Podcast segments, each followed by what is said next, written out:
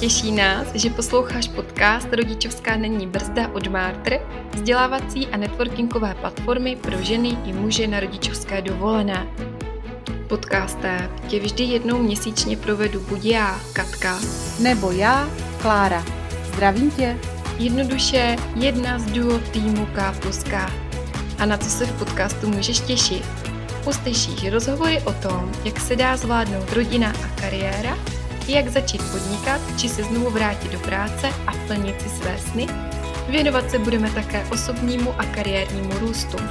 A v neposlední řadě ti ukážeme, jak se z toho všeho nezbláznit. Zkrátka, rodičovská není brzda a naši hosté ví, jak na to. Teď si tedy prosím najdi chvíli klidu, uvař si čaj nebo dobrou kávu a já tě vítám u našeho dnešního rozhovoru.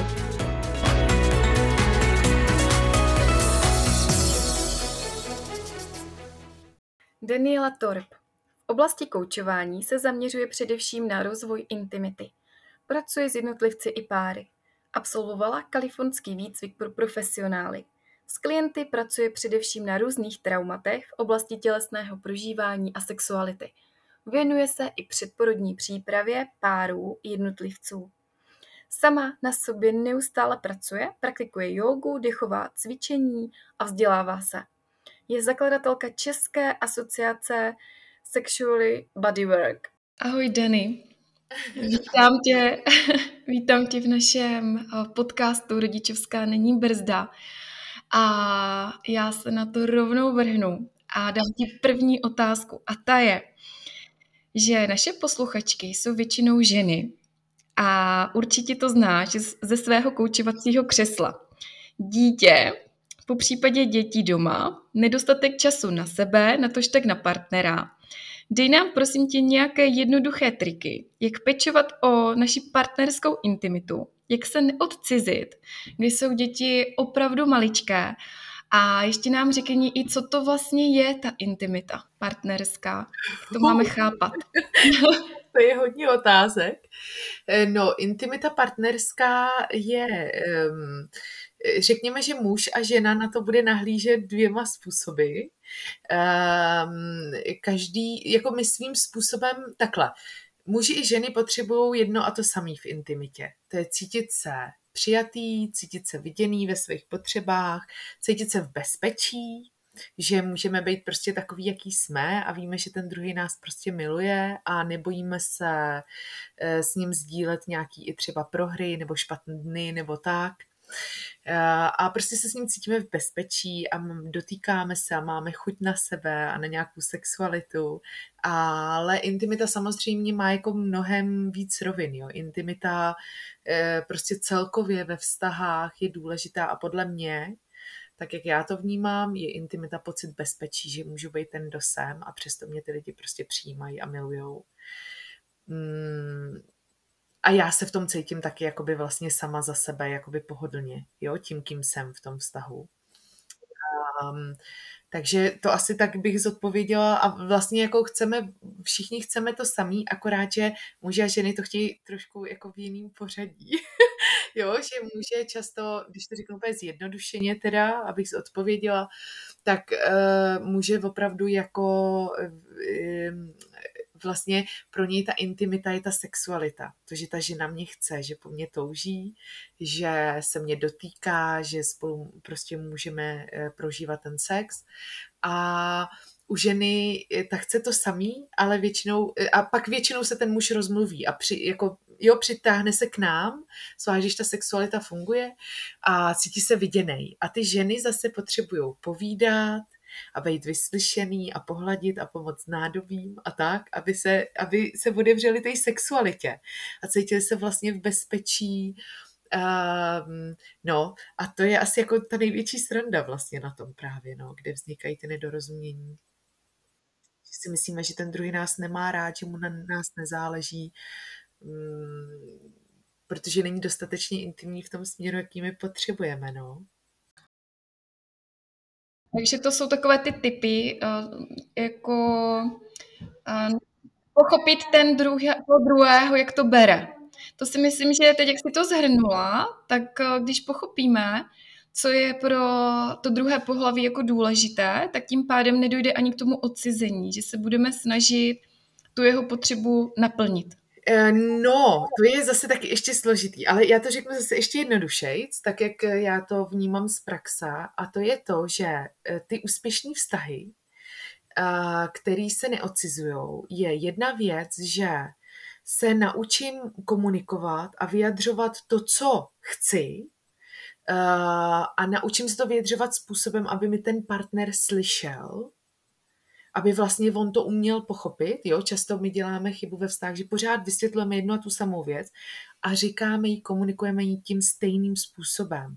A nechápeme, že ten druhý to neslyší, protože on to prostě potřebuje nějak uchopit jinak. Jo? Takže za mě je to o tom umět vykomunikovat to, co potřebuju, umět to vykomunikovat několika způsoby a zachytit vlastně jakoby Eh, ten feedback od toho partnera, kdy vidím, že on to pochopil tímhle způsobem. Takže vlastně jakoby klíč je naučit se komunikovat způsobem, aby to slyšel, aby to byl schopný slyšet ten příjemce. Jo, v tom si myslím, že jakoby ten největší zádrhel a taky e, teda druhá, co hodně vnímám, je, že ty páry spolu nebojují v těch rozdílnostech. Že to neberou jako mínus, naopak to berou jako, že se tím obohacují, rozšiřují vlastně to vědomí toho vztahu, uh, rozšiřují tu intimitu právě tím, že se snaží jako pochopit toho druhého, i když je jako úplně jiný a i když vás to úplně točí, jo. Ono to začíná jako velkýma věcma a pak to končí takovýma malýma věcma, že jednoho rozčiluje, že jeden mačká zubní pastu prostě od konce a druhý, že jí veme ve prostřed a vymáčkne ve prostřed, nebo že není nedá zavírátko prostě, jo, nebo to. Ale pak vlastně ve finále kvůli těmhle těm jako kravinám se rozejdem, jo, e, protože máme pocit taky, že to právě ten partner vůbec nevidí, neslyší, jo, a teď se nastřádá těch milion prostě drobností. Takže snažit se to prostě vidět z toho uh, jejich pohledu, pochopit i ten jejich pohled a vykomunikovat svůj pohled, co nejblíž komunikačnímu způsobu, aby oni to mohli pochopit. velmi, velmi jednoduše si to řekla. Jedno uh, z kritických období vztahu uh, je těhotenství a pak samotný porod až po porodní stav. Žena v době těhotenství se může cítit opravdu špatně. Nemusí mít chuť na sex, po porodu to samé. A já jsem se dokonce několikrát setkala i s muži, kteří um, intimitu a ostatní věci v době těhotenství svých žen vyhledávali u jiných žen. A nebo se může stát, že uh, je pří, jsou taky takové případy, kdy po porodu ten muž o tu ženu ztratí zájem, uh, že ho ten porod nějak zasáhne až tak, že hmm. se nemůže sám k té intimitě vrátit. Hmm. No, můžu vám k tomu dát e, spoustu informací a věcí, ale byli bychom tu dlouho.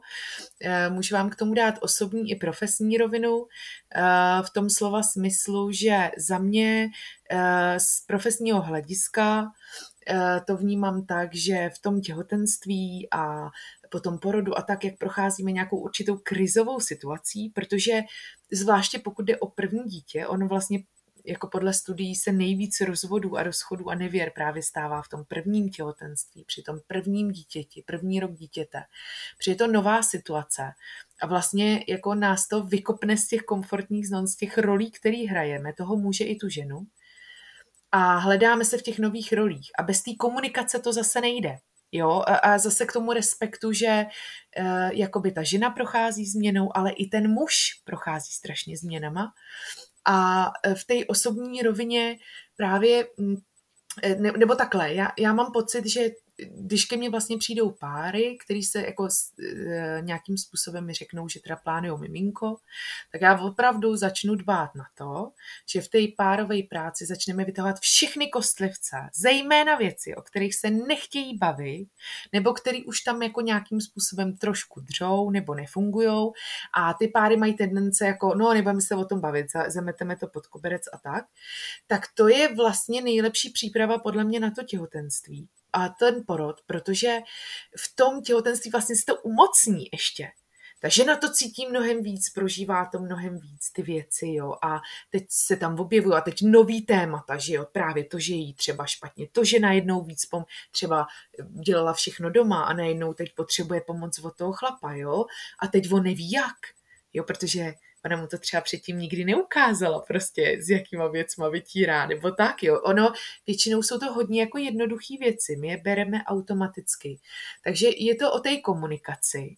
Opravdu prostě říct si, co potřebuju. A když jdu do té nové role a nevím to, tak opravdu dbát na to, abych se naučila tu komunikaci mezi sebou vypilovat takovým způsobem, že ten partner chápe, co se děje, i když je to nový pro vás provoba, že prostě to vás drží dohromady. A v té osobní rovině právě my jsme to zažili s partnerem, nám všichni říkali, no jo, ty jsi prostě intimity coach, to bude v pohodě, prostě vy nemáte žádný problémy, jo. No a pak jsem otěhotněla vlastně a první miminko, první miminko jsme přišli v pátém měsíci a bylo to strašně náročné. Bylo to trauma pro nás pro oba. Byl to šok, strašný šok a s kterými jsme nějakým způsobem pracovali. A vlastně pak jsem otěhotněla po druhý a samozřejmě ten strach tam furt byl, že jo, ta zkušenost toho, ať jsem dělala, co jsem dělala. A teď, když jsme se milovali, tak já jsem krvácela eh, po tom styku. A v tu chvíli, to je třeba jeden, jeden z témat, který se můžou objevit jo, v tom páru. A teď samozřejmě při zdravém těhotenství, při tom, když nemáte nějakou takovou zkušenost, tak to většinou nevadí. To, ten sex není ohrožující vůbec to miminko. A v našem případě to asi taky nebylo, jako, že by to znova nějak mohlo ohrozit to miminko. Ale po té zkušenosti prostě já jsem já jsem nemohla prostě mít ten eh, intimní styk, protože jsem se bála. Bála jsem se, že se to stane znova a samozřejmě to krvácení to spouštělo, evakovalo ve mně všechny ty věci a ačkoliv nemáme normálně se sexualitou jako žádný témata, nemusíme to řešit nějak zásadně, tak uh, tohle bylo velký téma. Jo. A um, myslím si, že nás zachránila právě ta komunikace. To, že opravdu třeba tři měsíce, jo, my řekneme něco, třeba nějakou informaci partnerovi jednou a myslíme si, že mu je to jasný, jo, ale já jsem třeba na tom procesu jsem to krásně viděla, že opravdu mým manželovi tři měsíce, po tom, co se nám to stalo, poprvé jsem krvácela, po druhý jsem krvácela a teď se ve mně něco zlomilo, říkala jsem, nemůžu, prostě si to neužívám, jsem úplně ve stresu, jakoby, co když se něco stane, tak um, jsem opravdu tři měsíce tomu partnerovi třeba každý obden opakovala. Jednou při večeři, jednou při snídaní, jednou, když prostě měl chuť na tu intimitu. Říkala jsem, miláčku, já opravdu mám strašný strach. Ty neděláš nic špatně, není to tvoje chyba, prostě, ale já mám strach. Já se opravdu bojím a tudíž to neužívám. Jo? No takže jsme se domluvili, vlastně jsme seděli a povídali jsme si o tom tak dlouho a to právě ty páry nedělají. Oni se to snaží, jako je to nepříjemný, nevím, nevím na to řešení, tak to rychle prostě jo, buď se kvůli tomu zádáme, anebo to nechám teda bejt, někam to zametu a my jsme věděli, že tohle udělat nemůžeme, protože mám tu praxi, že jo. Takže furt jsme se o tom bavili, a já jsem vlastně dávala, ten proces vypadal tak, a to by mělo být podle mě v každém jako situaci, co řeší ty páry, že já jsem dávala návrhy, jak bych to řešila, co je pro mě přijatelné a co si užiju. Jo, tím, že učím tyhle ty věci, tak to bylo super, že jsem měla ty nástroje, že třeba jsem mu navrhla intimní masáž, jo, eh, nebo eh, prostě různé takové jako techniky a um, nebo on třeba masíroval mě, jo, že já jsem si říkala prostě, co jsem třeba při on říkal, ale já si tě chci dotýkat, já jako nechci, aby ty si jenom prostě obsluhovala mě, jo. Takže třeba já jsem říkala, OK, tak jo, takže pro mě je super, že mi budeš masírovat hlavu, prostě klidně mi namasíru jako intimní masáž zvenku, ale prostě nevstupuj. Fakt jsme úplně do každého detailu um, jsme se o tom bavili, jak bych to cítila, co jo, co ne. Stavili, stanovili jsme si ty hranice a pak vlastně jsme se dostali k tomu sexu až třeba, já nevím, po nějakých čtyřech měsících, jo, v tom procesu. Ale uh, vlastně bylo to tak hezký, že vlastně furt jako jsme se mazlili a vlastně dodávali jsme si tu intimitu jakoby jinýma způsobama, jo. A mm, já právě často vidím v těch párech, že oni se rozhodnou jako černá bílá Jo, oni si ty ženy často neumí právě stanovit ty hranice, takže buď toho může, nebo nemají ty nástroje, jako uspokojit jinak, takže oni buď řeknou, ne, vůbec jako sexualitu mít nebudem, anebo dělají všechno, i třeba to, co se jim nelíbí, jo. A to není jenom v těhotenství. A tam vznikají ty problémy, to odcizování, ta nekomunikace. Takže, takže za mě rozhodně bavit se do té doby, než najdete, co je pro vás pro oba OK a nemusím vůbec nikomu vyhovovat, protože v tom těhotenství a zvlášť v těhotenství, pokud ženy dělají nějaký ústupky tomu muži, tak se to hrozně jako střádá v nás, jo. My, máme, my, vlastně jako uděláme to, že vlastně necháme toho muže překročit vlastní hranice, protože si je nevykomunikujeme a pak vybouchneme. Jo, a pak se vymlouváme třeba na to dítě, nebo tak, protože si necháme dělat něco, co je nám nepříjemné. A tady já myslím, že je to škoda. Že ty ženy by měly převzít tu zodpovědnost za to říci, ano, tohle chci, ano, tohle nechci. A ty muži by to měli respektovat a neměla by to být prostě černá a bílá, že buď sexualita ano, anebo ne. Tam je tolik možností, prostě tolik věcí, jo, které jako spolu lidi můžou dělat a nemusí to být jenom sex. Takže, mm, no, takže zapojit fantazii a hrát si s tím prostě, jo. Já třeba teďko mám ve, jako třeba kalendář pro lidi ve své skupině, že otevírají a ty lidi jsou v šoku, jak vlastně bez sexu můžou vytvořit intimitu a blízkost víc než se sexem kolikrát, jo. Takže Mm, takže fakt to je jenom jako, no, nesoustředit se na to, co ne, ale bavit se o tom, jak by to šlo. Prostě, jo, nezabřednout v tom, no tohle nechci, OK, tak co chceš? Jo, řekni i, co chceš. Když víš, co nechceš, dobrý start, ale to není návod. Když si koupíš uh, skříň z IKEA, tak tam taky není napsaný, jaký nesložit. Tam je taky návod na to, jak, jaký šroubek dát k jakému dřevu, aby se ta skříň složila. Takže stejný fokus. OK, tohle ne. A co teda jo? Tak vem tu ruku, můžeš jí dát sem na rameno, takhle to myslím, takhle můžeš dělat kroužky, jo? Prostě úplně jako od jednoduchých věcí, kde si myslíme, že ten partner to chápe a nechápe. No. prostě zkrácená jako verze. Um, tak jako těma dětma prostě, no, když prvně třeba krají, já nevím, papriku, tak jim taky říkáš, musíš si pod to dát tácek, musíš prostě to ukrojit tady, pozor na ten nůž, ať se neřízneš druhou stranou. A my často jako předpokládáme, že ten partner všechny tyhle věci ví, jo, a on neví. Naše posluchačky jsou ženy, které se chtějí rozvíjet a vzdělávat co nám říkají, takže podpora partnera v plnění si těch svých snů na té rodičovské dovolené je pro ně hodně důležitá. A při výchově a hlídání dětí se s partnerem můžeme za den několikrát pohádat. A navíc se večer cítíme opravdu už eh, jako vymačkaný citron. A máš nějaké typy, jak se spolu s partnerem můžeme podporovat, jak nestratit tu zájemnou důvěru a jak eh, vlastně v něm být i při těchto takových jako náročných situacích toho eh, člověka, kterému se můžu svěřit, abych to opravdu nestratila, abych věděla, že mu to můžu říct, že se na něho můžu obrátit, že i když ten den byl opravdu šílený, tak eh, že ho mám. je to samozřejmě o té komunikaci, ale já jsem se jenom hrozně smála, protože Eh, u nás třeba, abych já tenhle pocit měla, tak eh, u nás je to o tom, že já jsem učila svého partnera, že když jsem emoční a potřebuju se pohádat, tak se se mnou pohádá. Protože já mám Nora a ty jsou totálně, jako vůbec neprojevují emoce a tak a vždycky, když jsem se naštvala a něco probíhalo a ona tak, takovou reakci má i jako většina mužů celkově, že když žena se stane emoční, jo, a začneme nadávat, tak oni jako vypínají a utíkají, jo. Um, to tak prostě je, tak samozřejmě nikomu není příjemný, když uh, vidí svého partnera opět rozlícenýho, zuří, jo, neví vůbec, jak mu pomoct, co dělat.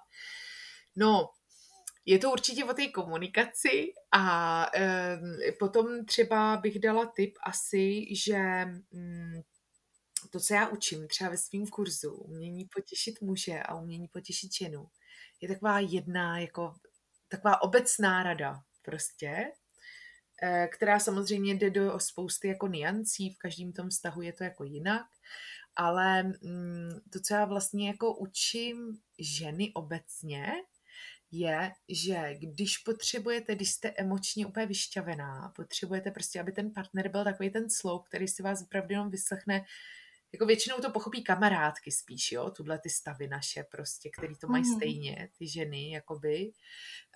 Um, no a nebo řešení je toho partnera vlastně říct mu, pro nás, protože to zní šíleně, jo, ale vlastně říct tomu partnerovi, miláčku, já o tebe potřebuji pomoct a pomůžeš mi tak. Řešení, řešení mýho problému je to, že mě teďka zkusíš 10 minut poslouchat, že jenom budeš sedět, koukat se mi do očí. Já, jenom, já jenom potřebuji ze sebe něco dostat, já to nemám komu říct, potřebuji to prostě ze sebe vyblet. A nehledej na to žádné řešení. To řešení je, že si to jenom poslechneš a jestli budu brečet, tak mě obejmi. Jo. No a ty ženy samozřejmě říkají jako, no to je snad jasné, když mu to jenom potřebuji říct. To. Ne, není to jasný, protože to vidím u většiny párů, e, takový hlavní nedorozumění, jo, že přijde frustrovaná žena nebo má nějakou emoci nebo něco, potřebuje mu to říct, potřebuje ten sloup. Teď začne říkat tuhle ty věci, jo, třeba, já nevím, prostě a šetřila jsem na nový šaty a kolegyně, přišla jsem do práce a ona má ty samý a to bylo úplně napřed a teď já ji nesnáším, tu kolegyni a oni se mi smáli a tuto. No a teď my jako by to jenom potřebujeme jako vyzdílet, že jo? No a to muži neznají. Muži sdílí e, takhle nějakou frustraci, když hledají řešení na ten problém. Takže právě proto předtím, než začneme sdílet, musí zaznít ta, ten návod zase z té IKEA. Tomu manželovi mu říct, hele, nebo partnerovi a říct mu, hele, řešení na ten problém je, že mě fakt jenom to necháš říct. Jo. Protože jinak nastává ta situace, kdy my přijdeme úplně frustrovaný a chceme mu to říct jako té naší kámošce. Ale mm, on vlastně sedí a teď my řekneme prvních pět slov, jo. A teď máme pocit, jako, že ten muž se úplně odpojil, jo? že vůbec úplně nás přestal vnímat. Jo? Oni mu jdou ty oči takhle nahoru, teď úplně vidíte, jak přemýšlí něco v té hlavě, jako se mu tam spřádá, vy vůbec nevíte co. Jo? A teď jako mluvíte, mluvíte, mluvíte, ale po asi minutě začnete být úplně nasraný.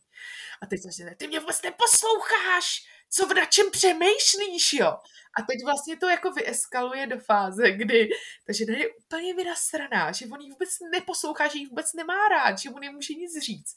A on je úplně zmatený a frustrovaný, protože on ji tak strašně miluje, jenomže ona mu předložila problém a on na něj začal hned po první problém, který tam nastal. Stejný šaty, stejná kolegyně, do prčic. A teď on začne řešit jako začne hledat to řešení na ten problém, takže začne přemýšlet třeba nad tím, jestli by šel koupit jiný šaty, jestli by to pomohlo, jo, nebo prostě jestli má mluvit s tou kolegyní, nebo tak. Takže vlastně on tam je pro ní, on vlastně jako by, by to chtěl jí pomoct vyřešit, protože ten chlap opravdu to přednese ten problém jenom, když hledá to řešení.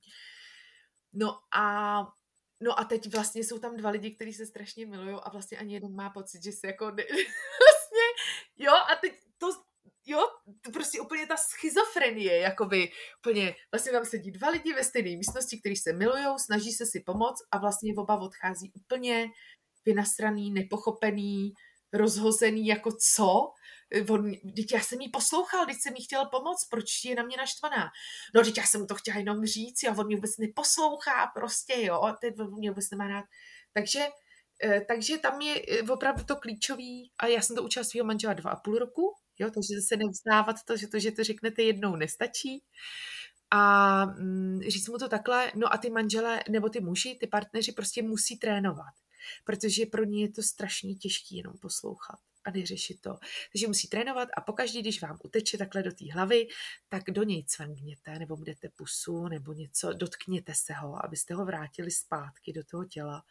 Dotkněte se ho, dejte mu třeba ruku na kono, chyťte ho zase těma očima a řekni, nepřemýšlej, já ti to potřebuji jenom říct. Jo, a tím ho vlastně jako vytrénujete. On si opravdu najednou potom vlastně jako fakt zjistí, že to funguje, což je v jeho jako hlavě úplně jako ne, jak by tohle jako mohlo pomoct vyřešit ten problém, jo. A on potom vlastně, když vidí, že to jako opravdu funguje, tak se to naučí. A ty muži jsou v tomhle tom úplně skvělí, že když jim dáte jasný návod, tak oni to dělají. Jo. Oni opravdu chtějí a snaží se. Takže je to zase na, na té komunikaci, no, jak se to jako vykomunikujeme zase, na, jak se to naučíme spolu. No, prostě procházet tu těma situacema. Hm. A pak se tomu zasmát. No a když už se pohádáme teda, já se ráda pohádám.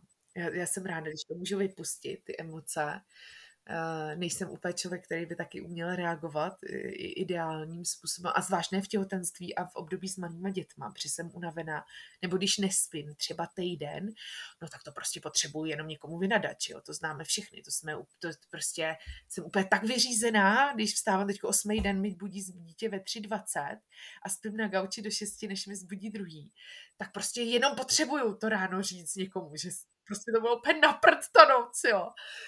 No a uh, teď on už to taky ví, tak mě to nechá jako jenom tak vyprsknout, jo, a třeba vrazím mu to dítě prostě na hodinu a jdu si zase ještě lehnout. Zase, uh, no a když to nejde, tak prostě řeknu, že dneska vaří večeři, že na to nebudu mít jako energii. Prostě, že týden vstávám, no a, a je to. a pak se tomu večer zasmějem, když přijdou ty emoce. Takže nebrat, nesmí si to ani brát osobně že člověk to fakt ze sebe třeba vyprskne a ho to může nějakým i způsobem až urazit někdy, ale nebrat to osobně, musí nás znát.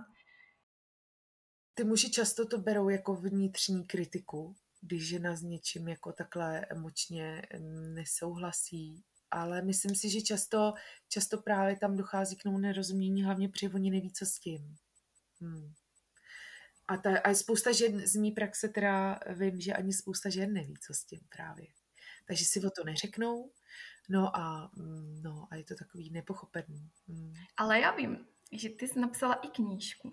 A já si myslím, že tahle knížka by třeba v mnoha věc tomto ohledu mohla pomoci. O čem je? No, takhle, ona to není úplně knížka, Oni to, ona to je knížka, jsou to vlastně dvě knížky, ale je to jako pracovní knížka. Jmenuje se to kniha plná lásky. A vlastně eh, já jsem, eh, ono to vzniklo tak, že já jsem chtěla udělat brožurku, já dělám vlastně eh, workshop pro páry, kde právě učím všechny tyhle ty techniky komunikační, plus teda i nějaký jakoby na jako zvýšení intimity a sexuality a chuti jakoby v těch vztahách, protože je to prostě důležitý v tom páru, ta sexualita. No a ta kniha je právě e, o tom, já jsem vlastně chtěla udělat jakoby na ten workshop pro ty páry takovou brožurku, s kterou budou odcházet, s kterou můžou pracovat doma. A nakonec je z toho kniha. A e, je to, vlastně jsou tam otázky, strašně jednoduché otázky. Ona vypadá hrozně naivně, ta kniha. Jo? Jsou tam takový, je růžová a modrá. Vlastně většinou si můžou koupit jednu, anebo dvě modrý, dvě růžový, jednu růžovou, jednu modrou, to je jedno. A buď je to o tom, teď vím, že jsi říkala, že tohle půjde na Valentína, takže já třeba doporučuji tohle jako ideální rande právě na Valentína. Místo toho jít si na večeři a dát si prostě drahý růže, jako skvělý, ale moc to jako úplně ten vztah jako neposune, jo. Je to takový minimum, co čekáme na toho Valentína, ale podle mě páry, který opravdu na sobě záleží, tak mi to přijde jako super dárek, takový jako, mm, že buď ho můžete trávit toho Valentína spolu, že třeba píšete tu knížku, eh, vypisujete právě a nebo si koupíte jednu a sednete si prostě na deku, třeba každý den na 10 minut nebo jedno odpoledne nebo hodinu na toho Valentína.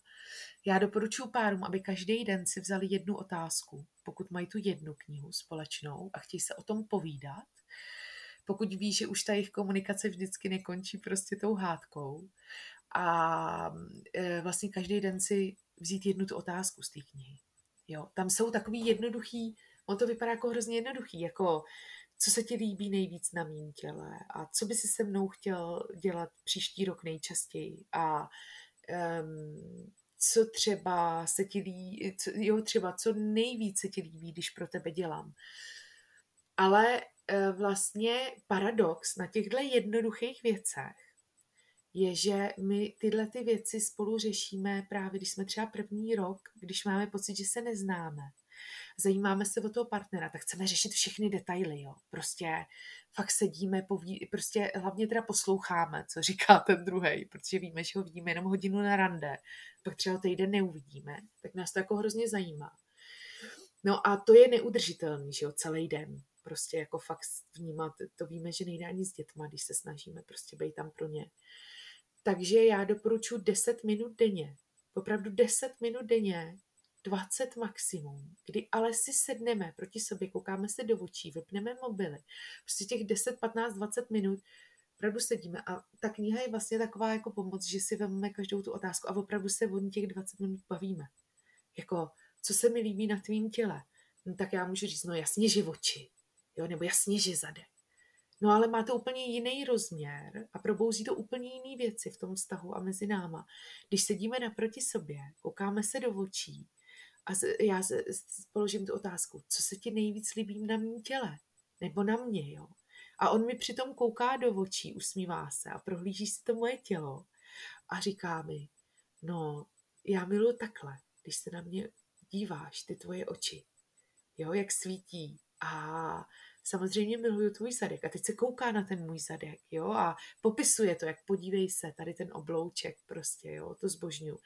No tak to vyvolává úplně jiné věci v tom partnerství, úplně a v té intimitě, než když prostě si vzpomeneme jenom v hlavě, že před rokem nám řekl, jo, je to ten tvůj zadek. Jo. Um, takže vlastně, abych to schrnula, um, uh, jsou tam jednoduché otázky, o kterých my se přestaneme bavit, v dlouhodobých vztahách, který myslíme, že ten druhý ví, ale oni za prvé se mění, my ty potřeby uh, chceme to jinak a za druhé zapomínáme na, o tom mluvit a ty pocity, co, když jsme o tom mluvili před rokem, se ztrácí z toho těla. Takže tahle ta knížka je vlastně zase jako nakopné. A tudíž se do sebe ty lidi zase znova zamilujou. Je to hrozně jednoduchý. Je to úplně primitivní, ale musíme si najít prostě každý den 10 minut čas a opravdu si věnovat ten čas a tím pádem, když my se naučíme dělat tady tuhle správnou komunikaci mezi sebou, tak můžeme být i dobrým příkladem eh, k svým dětem. Že oni díky tomu budou mít taky takovou tu intimní inteligenci, dalo by se říct, už zažitou od svých rodičů, což eh, je asi fajn.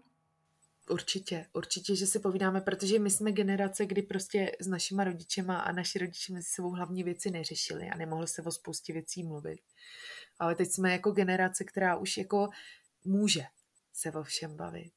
A um, No a to si myslím, že je důležitý. A právě zase je třeba i důležité, když máme tyhle ty návyky, že to neumíme se bavit, tak pak je zase skvělé, když si koupí dvě ty knížky a vlastně každý ji vyplní pro toho partnera, pak si každý může přečíst a pak, když třeba jenom něčemu nerozumí, tak může přijít zpátky a říct, hele, jak jsi to myslela, Jo. A ono vlastně si vzpomenete, proč jste se zamilovali do toho partnera. Na to my často zapomínáme.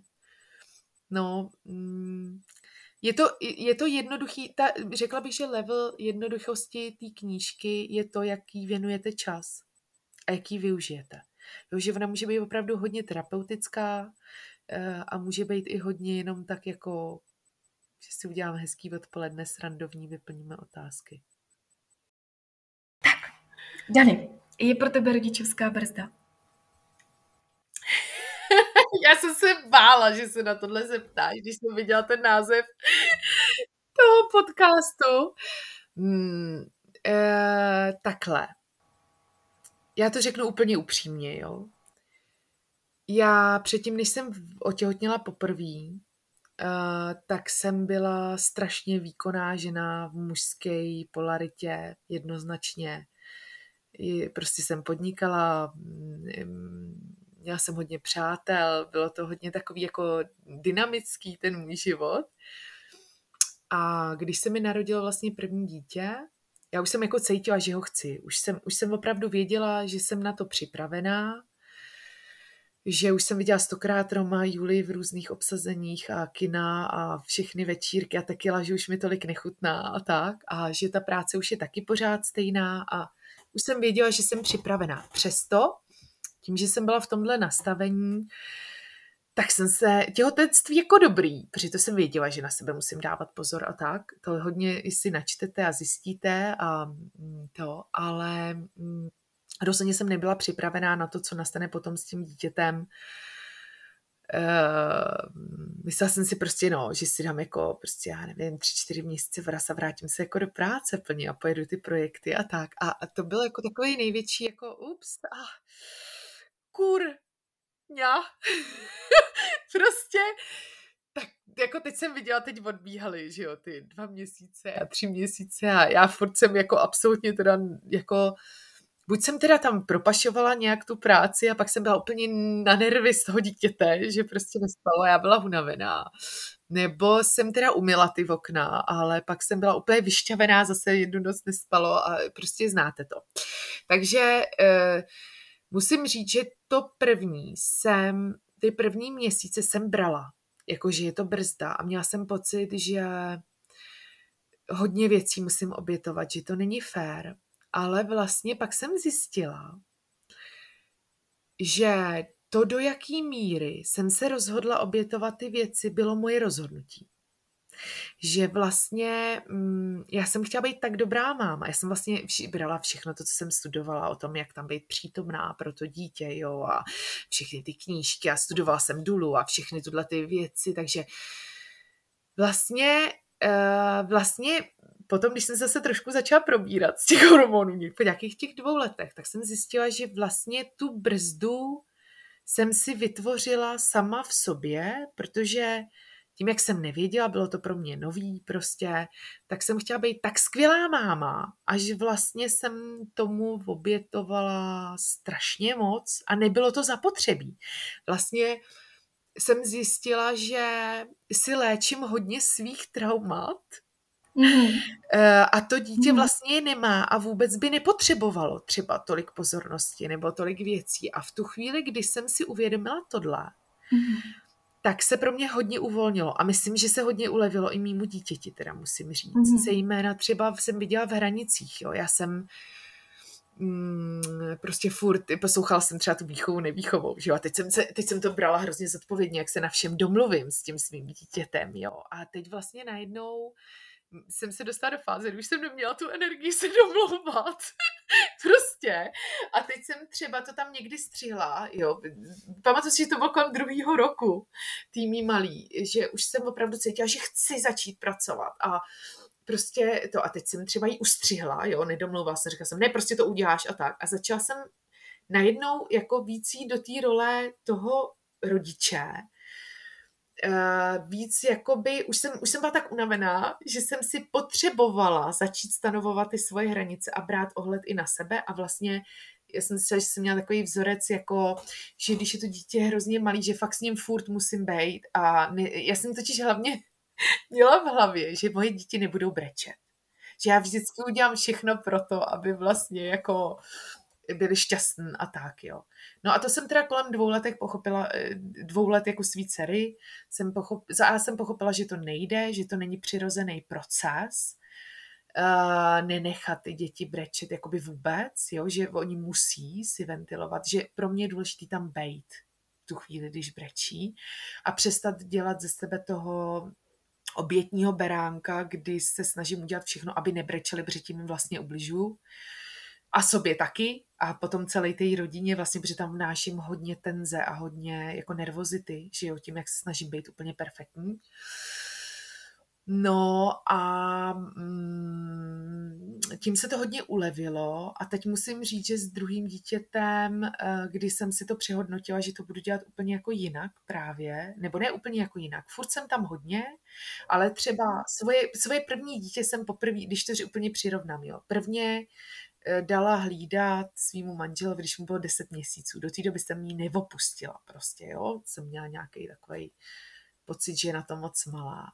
No a e, tam a vlastně s tím druhým dítětem, protože už jsem věděla, že na to, jako, že nemůžu se dojít do té fáze, kdy budu úplně jakoby vlastně naštvaná na to dítě, že mi bere tolik, tak jsem, uh, tak jsem začala dělat tyhle ty kroky dřív.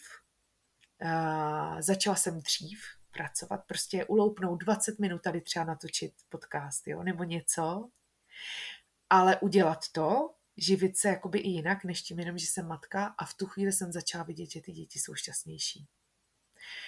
Krásné. No, takže eh, je to brzda do té míry, do jaký my to nastavíme a zároveň i to uvědomění si, že já jsem hrozně šťastná, ale že jsem s těma dětma, protože právě na toho Roma, Juli nebo do toho kina teď běží Avatar, taky bych na něj šla, že jo, ale ta moje prdělka ještě nedá ty čtyři hodiny a je to OK. Je to OK pro mě, eh, protože už tam dávám třeba ty 20 minutovky, takže nemám pocit, že jako obětovávám všechno. Takže eh, a těším se na to, vím, že už z té první, že to rychle uteklo, ty první dva, tři roky, kdy mě to dítě potřebuje a um, chci si to užít úplně stejně, chci tam být a pak se podívám na všechny ty avatary. Um, takže je to hodně o té hlavě.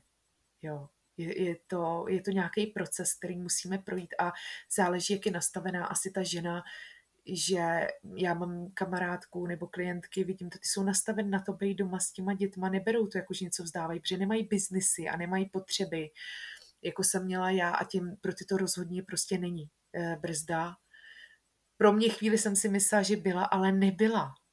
Jo, e, dalo mi to strašně moc a No a prostě ty přírody nejsou, ty přírody nejsou jako příjemný, no, tak jsem si musela projít zase hod nějakým takovouhle. Ale záleží na tom, jak v čem. Vlastně děti byly taky takový koučové tvoji. No určitě, jako největší. Já, já, já jsem vždycky, vždycky, já jsem vždycky rostla z té věty, když jsem viděla někde takové ty věty jako a přichází moje děti, to jsem zvědavá, co mě naučíte, budete mít učitelé, jako mně to přišlo takový ohraný kliše, ale když se tomu odevřeme, tak je to opravdu pravda a vlastně naučili mi jenom jako rozšířit ty obzory. To že někdy z toho mi taky hrabe, uh, jako stihnout to všechno to dát dohromady. Tak pak to prostě zahodím všechno, už jsem se naučila, že pak to zahodím všechno a nedělám nic a prostě ležím třeba na tom gauči nebo na, na té zemi a čekám, až to přejde ta vlna, kdy mám pocit, že nic nezvládám na to a koukám se do těch jejich očí a říkám si, teď se mi za chvíli vdáš, za chvíli odejdeš. Um, a pak budu moct dělat workshopu a všeho uh, až do aleluja. Um, takže teď už to brzda není, no. Teď už to brzda není. Krásné. Děkuji za krásné zakončení našeho rozhovoru. Bylo to moc milé povídání. Děkuji. Děkuji taky. Děkuji za pozvání.